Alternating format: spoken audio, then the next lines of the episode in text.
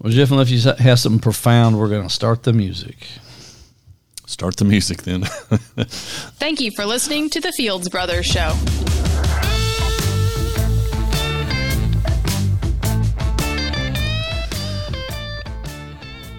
I guess I'll start it here. Yeah, go ahead. I mean, what do you okay, well, welcome to the Fields Brothers Show podcast. We don't always have all this stuff perfectly planned out. I am Jeff Fields, We and I'm perfectly- here we with don't have it my- planned out at all. You We interrupted me. I'm trying to give an intro, and you are interrupting me.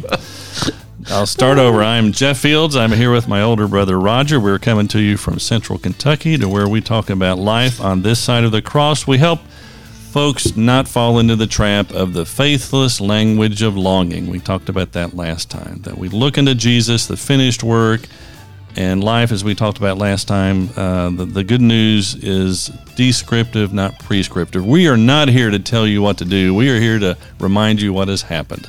And because of that, the difference that it's made in your life, who you are. Roger, one question someone asked me recently. See how you answer this. Course, our, our book, uh, Breaking the Hex Life with God After the Cross Killed Religion, is from the book uh, loosely based on Galatians chapter 3, available on Amazon. The um, so breaking the hex was from the Message Bible. I think they've since used a different word on that, but the older versions of um, of the Message had the hex who who has put a hex on you. Described starting with law, then trying to finish in grace, or excuse me, starting with grace, trying to finish in law, starting in the strength of the spirit, trying to finish with flesh. The question was put to me uh, and a friend of mine: Does everyone have to go through a form of the hex? I mean, it always seems like every new believer at some point, sometimes sooner, sometimes later, kind of falls into that. So the question is, is that abs- I mean, does that always have to happen? Can there be someone that just hears the good news and takes it and runs with it and can and and rests in that and grows in that and never does fall back into that trap? What do you think of that? Well, that's a great question. Uh, here's what here's what I would say. I think the people who are now this is a, and maybe I'm wrong on this one. Okay, I'll let you straighten me out. It seems to me like the people who I've known who have not had a big problem with going back into law, or the people who've just not read a lot of Christian books. Or I don't mean- have much of a background. Yeah, don't have, I mean, they just kind of believe this message, and they've just they've just been good, and they just have somehow or another. And I, I mean, I think I know some people like that who just, for whatever reason, the uh, the law has just washed over them. They just have not ever struggled with Mm-hmm. that. They just kind of got it. And I don't know how they did it, honestly, in a way. You know, I mean, they just never seemed to fall into the trap of trying to go back to their own efforts. Some, I think, I, I would say, agree with you. I think most people do at some point go back into that a little bit and realize how futile it is. Well, some people never realize how they just Yeah. stay, stay Yeah. in it. It's futile, and they just either they get, you know, we've said before, they either get discouraged or they get prideful and kind of self delusional. You know, but um, I mean, I don't know. It's a great question. Yeah, I, I replied by saying, you know, I, I, I don't think it's impossible to uh, to avoid the hex, but boy, in our culture, it, it's sure difficult because uh, unfortunately, what happens even if someone doesn't have a church background. I mean, you've seen this before.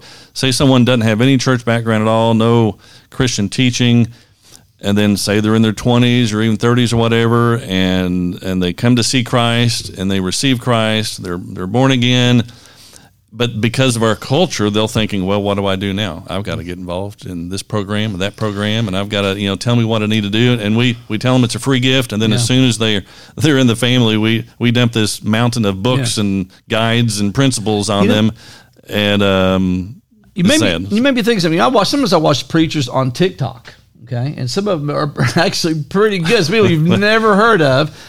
And there's one of them that was a young African American man. He was, who I guess he was a pastor of a church. You know, looked like he was kind of a, a rap artist, kind of you know by his appearance on. And he was great. And he said, just don't look to me for what you should be doing. You- You've got the Holy Spirit in you. He kept pointing them back to God. He said, I don't know what you should be doing. He go, and well, I thought, I mean, you never hear pastors say stuff like that. And he was just all over him, like, I don't know. You know, you have the Spirit of God in you. God can show you. And he, I That's thought good. it was, That's I thought it was brilliant. I mean, I was impressed. That I can't remember his me- name. I'm going to find it again. I'm going to maybe put his name out sometime. In the that podcast. reminded me. One of my pet peeves is um, titles. You know, pastors and using different titles and all this stuff. And one of the things we were, you know, recently, I, I think I mentioned last podcast, we attended Bellevue Baptist. One of the things I appreciated about that, some things I would do different and didn't necessarily see everything just the way it was presented. But the one thing I did, one of the things, one of the things I liked, not the only, but one of the things I liked in the bulletin, um, the pastor's name who's been there for a long time. I didn't realize that. He followed Adrian Rogers, and, and that was like 16, 17, 15, 18 years ago, quite a while. The guy that followed him is still there. Okay. And in the bulletin, they, they still have kind of a you know hard copy bulletin. At the top of it, um, it had brother so and so or BRO period so and so. And I looked at their website. The guy does have a, a doctorate degree in something. But I just appreciated the fact that he didn't present himself as Doctor So and so or even Pastor So and so. That the titles brother so and so. That and you know, just I always remember the phrase I heard years ago that there's no higher title in the body of Christ than that of brother. And so there's just I mean, anything that smacks of kind of a hierarchy or a mediator. Someone's kind of coming in between. But anyway, I saw this on Facebook the other day. It was a sponsor deal, so it just popped up here. Some I Are you changing the topic, or are we? Are you still this on is this still on this thing segment? of Okay, titles. I got something to say. Okay, right, still on the topic of All right. titles. So this is some um, homecoming revival that's in September. I don't even know what state this is in or anything, but they have pictures of the four different speakers. I'm not going to name any of their names, and I never heard of any of them. I'm not going to tell you any of the names, but all their titles. So the the first one is Doctor. So, so on Thursday night, you get to hear from Doctor So and So. On Friday, you get to hear from Pastor So and So. On Saturday, you get to hear from Bishop so and so. My favorite one on Sunday, you'll get to hear from Revivalist so and so. So that's his title. He is a revivalist. Have you seen that title before? I didn't know people had a title. I have seen it, not very often. I don't know if that would be seen on his business card, Yeah. but you know, so doctor, pastor, bishop, revivalist. I don't know. That Well, are you saying that I, you think I was wrong what I did in the dentist office then? about the? Uh, I think I remember you saying yeah, something they like asked, this. They put on, your- they give me the form. They your said, highness well, or royalty or something they like said, that. They said, "What do you prefer to be called?" It was a form. I said, "Well, I thought, I thought about that. What do I prefer to be called?" I thought, "Well, I prefer to be called Your Majesty," and so that's what I put down on the form. And the nurse, a little stuck her head out the door a few minutes later after she had the form. She goes, "Did you put down Your Majesty on the form?" I said, "Well, you asked me what I preferred to be called," and so.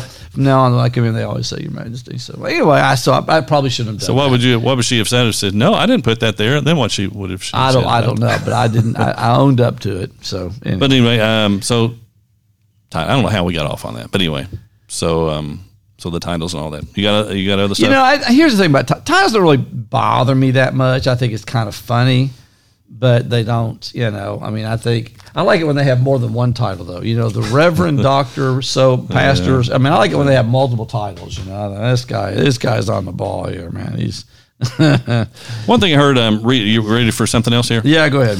the uh, you know we talked about a lot of different people that have good podcasts, write books, and pastors and all this. One we've hardly mentioned at all. It's a really good guy that has a lot of good teaching. Is uh, Brad Robertson, and um, and I was listening to one of his podcasts the other day, and he said something that I hadn't really a couple things that I'm going to point out that I hadn't really thought of, but the idea of being ashamed or not ashamed of the gospel. And he pointed out the difference. There's a lot of people who are not ashamed of Jesus, but are ashamed of the gospel.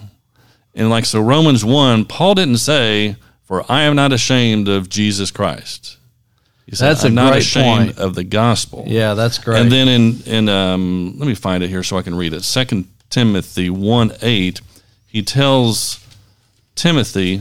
Uh, hang on here. Can you fill some time while I find this here? Second Timothy one. I know, Jeff, you're supposed to be prepared when Um, you do a all right, podcast. never mind. you Well, your- I, I didn't mean I didn't mean for you to fill it that way, but Okay.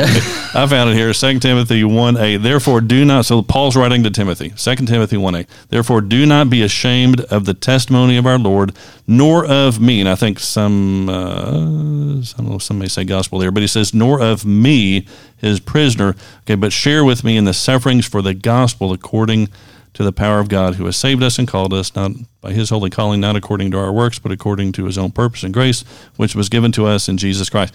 You know, and I hadn't really thought about it that a lot of people were ashamed of Paul. And so he tells Timothy, don't be ashamed of me.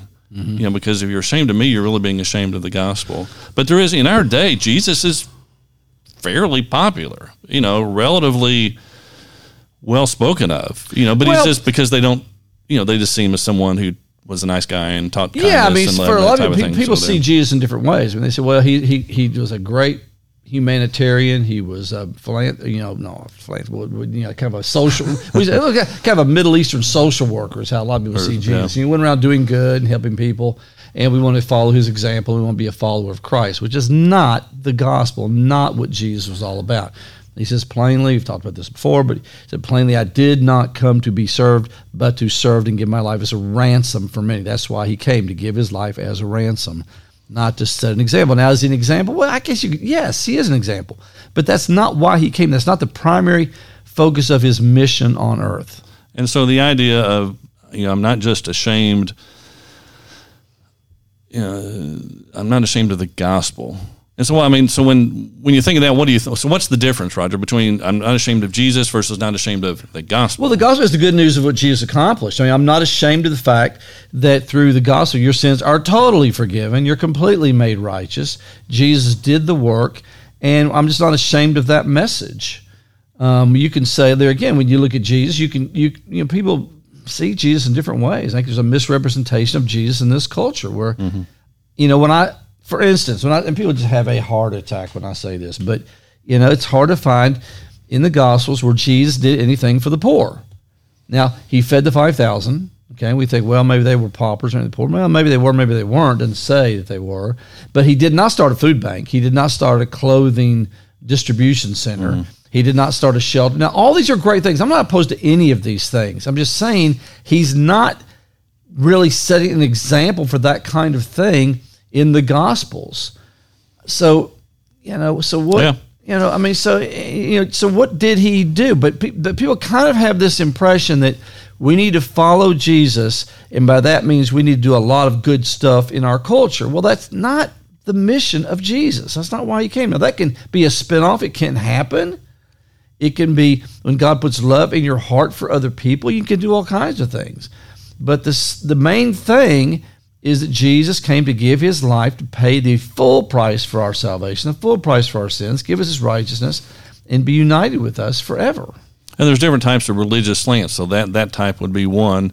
But then, you know, for Paul and Timothy, I think you know Paul was down. You know, don't be ashamed of me in front of legalist or in front of you know Galatians two. Thinking Peter, you know, Peter was ashamed basically of the gospel in, in Galatians two. Yeah.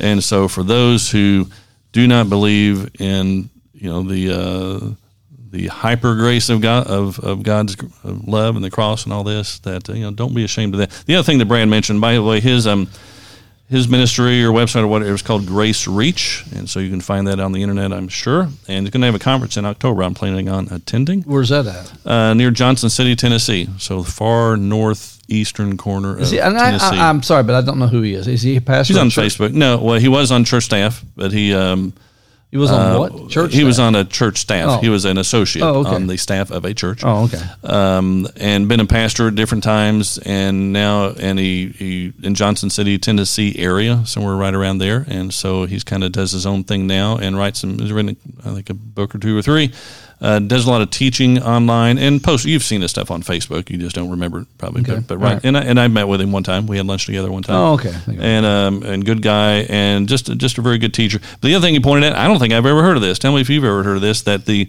in the Hebrew, the word for ark, like the Ark of the Covenant, not Noah's Ark, but the Ark of the Covenant, that the word for ark is the same word as coffin. Have you ever heard of that? No.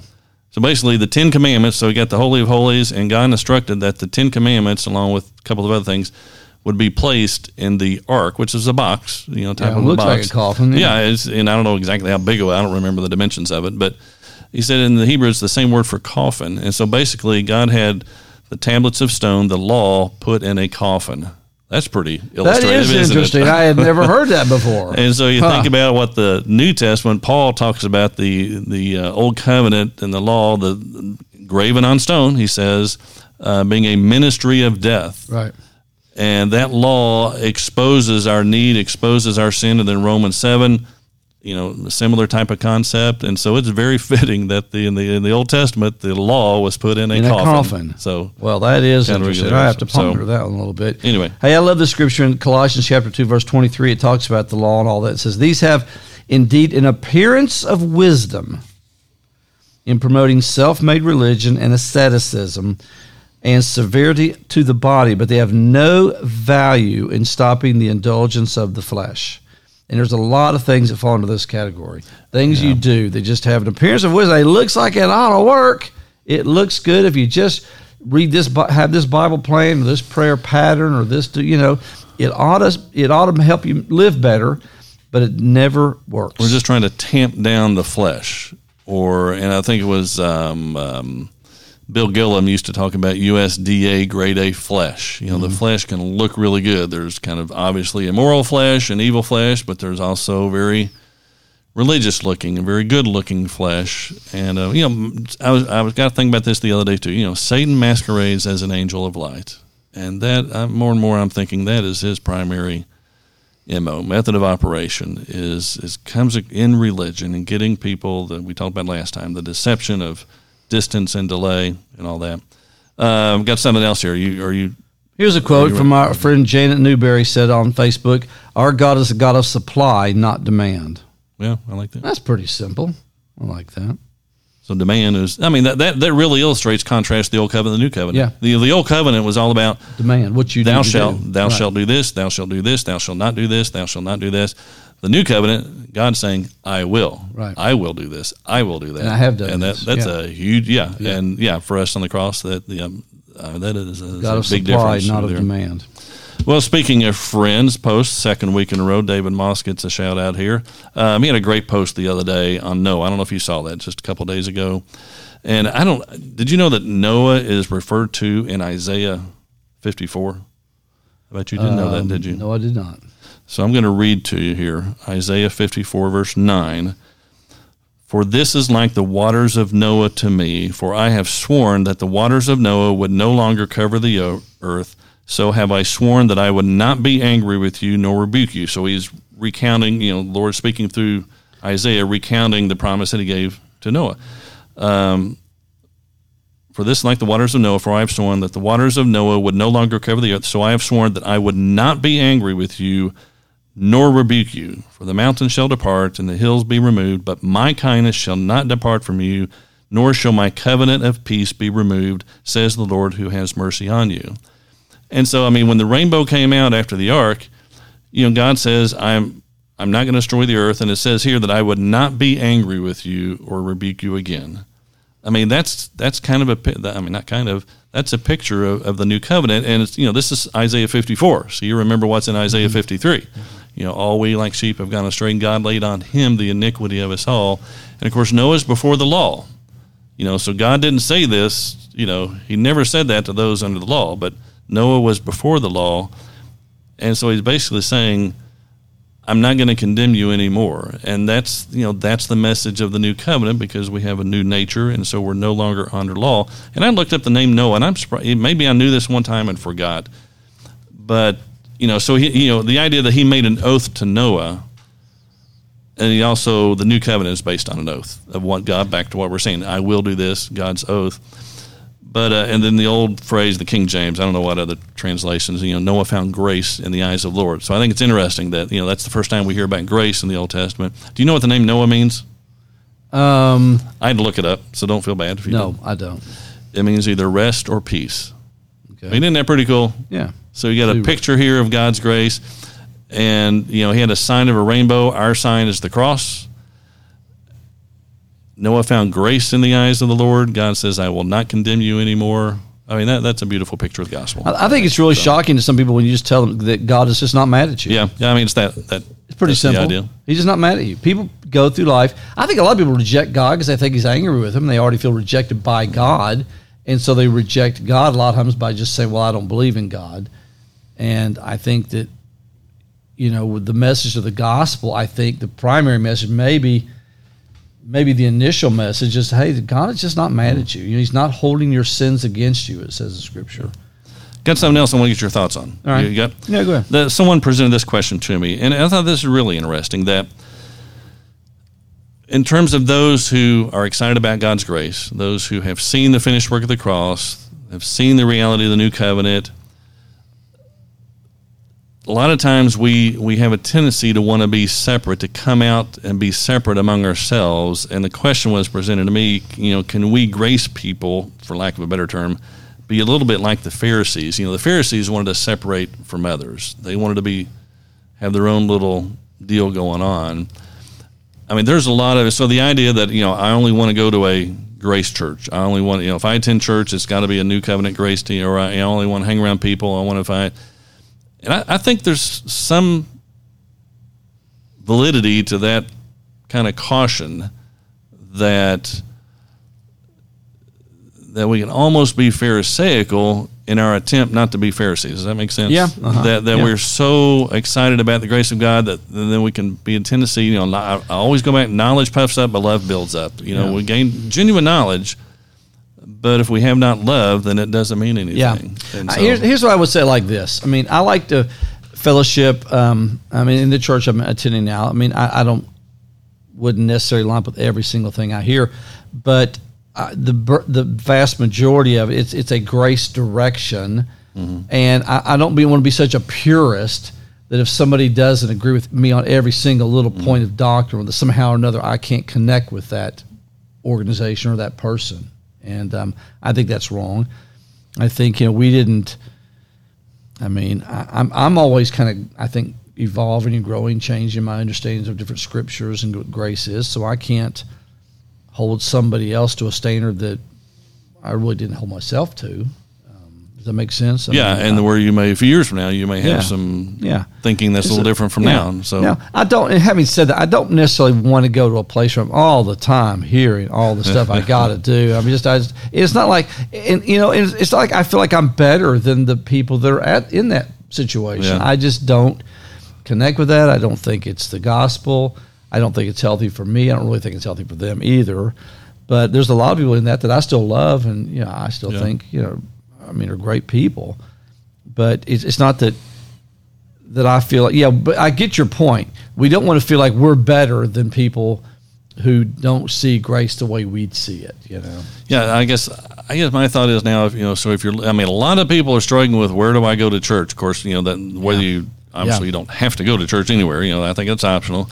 But if you really want to attend a congregation, and, and I do pretty much every Sunday, uh, one congregation, we don't agree with everything that's said from the pulpit, but it's you know we, we love those folks, and I think they love us, and we're, we're we've come alongside of them. But I think there is, uh, you know, I think there is more of a place than what we may think at times to come alongside others that may not quite see it in line with us and be loving to them and trust the Lord to open their eyes and and um, not to um, feel like we can only be really a part of a group that sees everything just like we do. Let me see if you, regard. you agree with it like this. I mean, I take the gospel seriously, but I don't necessarily take myself that seriously.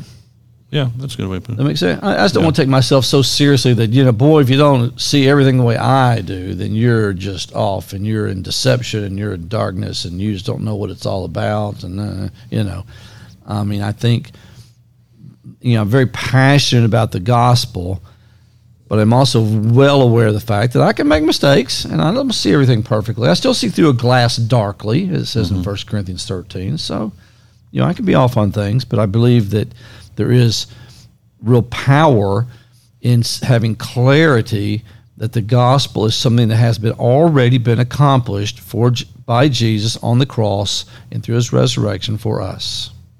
And there can be times I think where someone would, you know, would need to leave a congregation, you know, when it's Oh. just, you know, being kind of spiritually abused and, and all that. Well, I think if you hear law all the time, I would have a hard Yeah. time seeing into that if that's Yeah. what I'm hearing. Now, you know, occasionally you hear somebody lapse over. I mean, it's like you know, I kind of recognize it and move on. I think a good quote or a good phrase from uh, Paul Ellis the other day. He was talking about earlier when he preached at a church and before he really saw the new covenant, saw grace.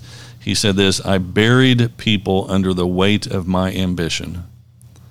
I Hmm. buried people under the weight of my ambition. Boy, if that That's true, boy. That's that is great- pretty that- common. That's a great. I mean, that's what happens when I think you and I both sense this, and hopefully we guarded against it to some extent. But but, but it's really easy. That's why you know we kind of occasionally refer to ourselves as recovering pastors. You know, there, there's just an inherent drive, and, and we know some good pastors that have that I think avoid that, thankfully. But it, it is not unusual for a pastor to even though they may not realize it, be driven by ambition. It may not be worldly ambition. It may be kind of a, you know, you can have a spiritual ambition, a religious ambition to do something great for God. Right. And then you got to get a bunch of people along to make that happen. And you end up burying people under the weight of, of your ambition. Hey, let me see. Okay, all right. she said that this way. Let me throw this out as we close. I have, I now have to think about this as it comes out of my mouth, but I have no, that would be good. I I have no, I don't think I have a desire to do something great for God. I mean, it's like I have a passion for the gospel. If God decides to do something significant through me, fine. But I don't have a drive to do something great for God. Is that wrong or not? no, no, I mean that'd probably be worth another podcast or talk about that. Kind of spend a little more time on that in a podcast. But uh, I used to. Yeah. Um, I might have even said it that way. I mean, I think know, Bible college kind of puts that in you. Yeah. You got to do something big for God.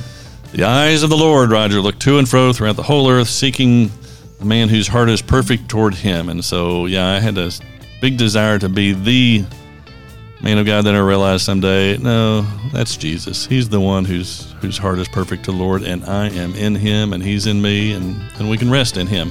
Yeah, it makes And life he- a lot he easier. produces doesn't it? this. Yeah, he, yeah. We'll, t- we'll talk more about that another podcast.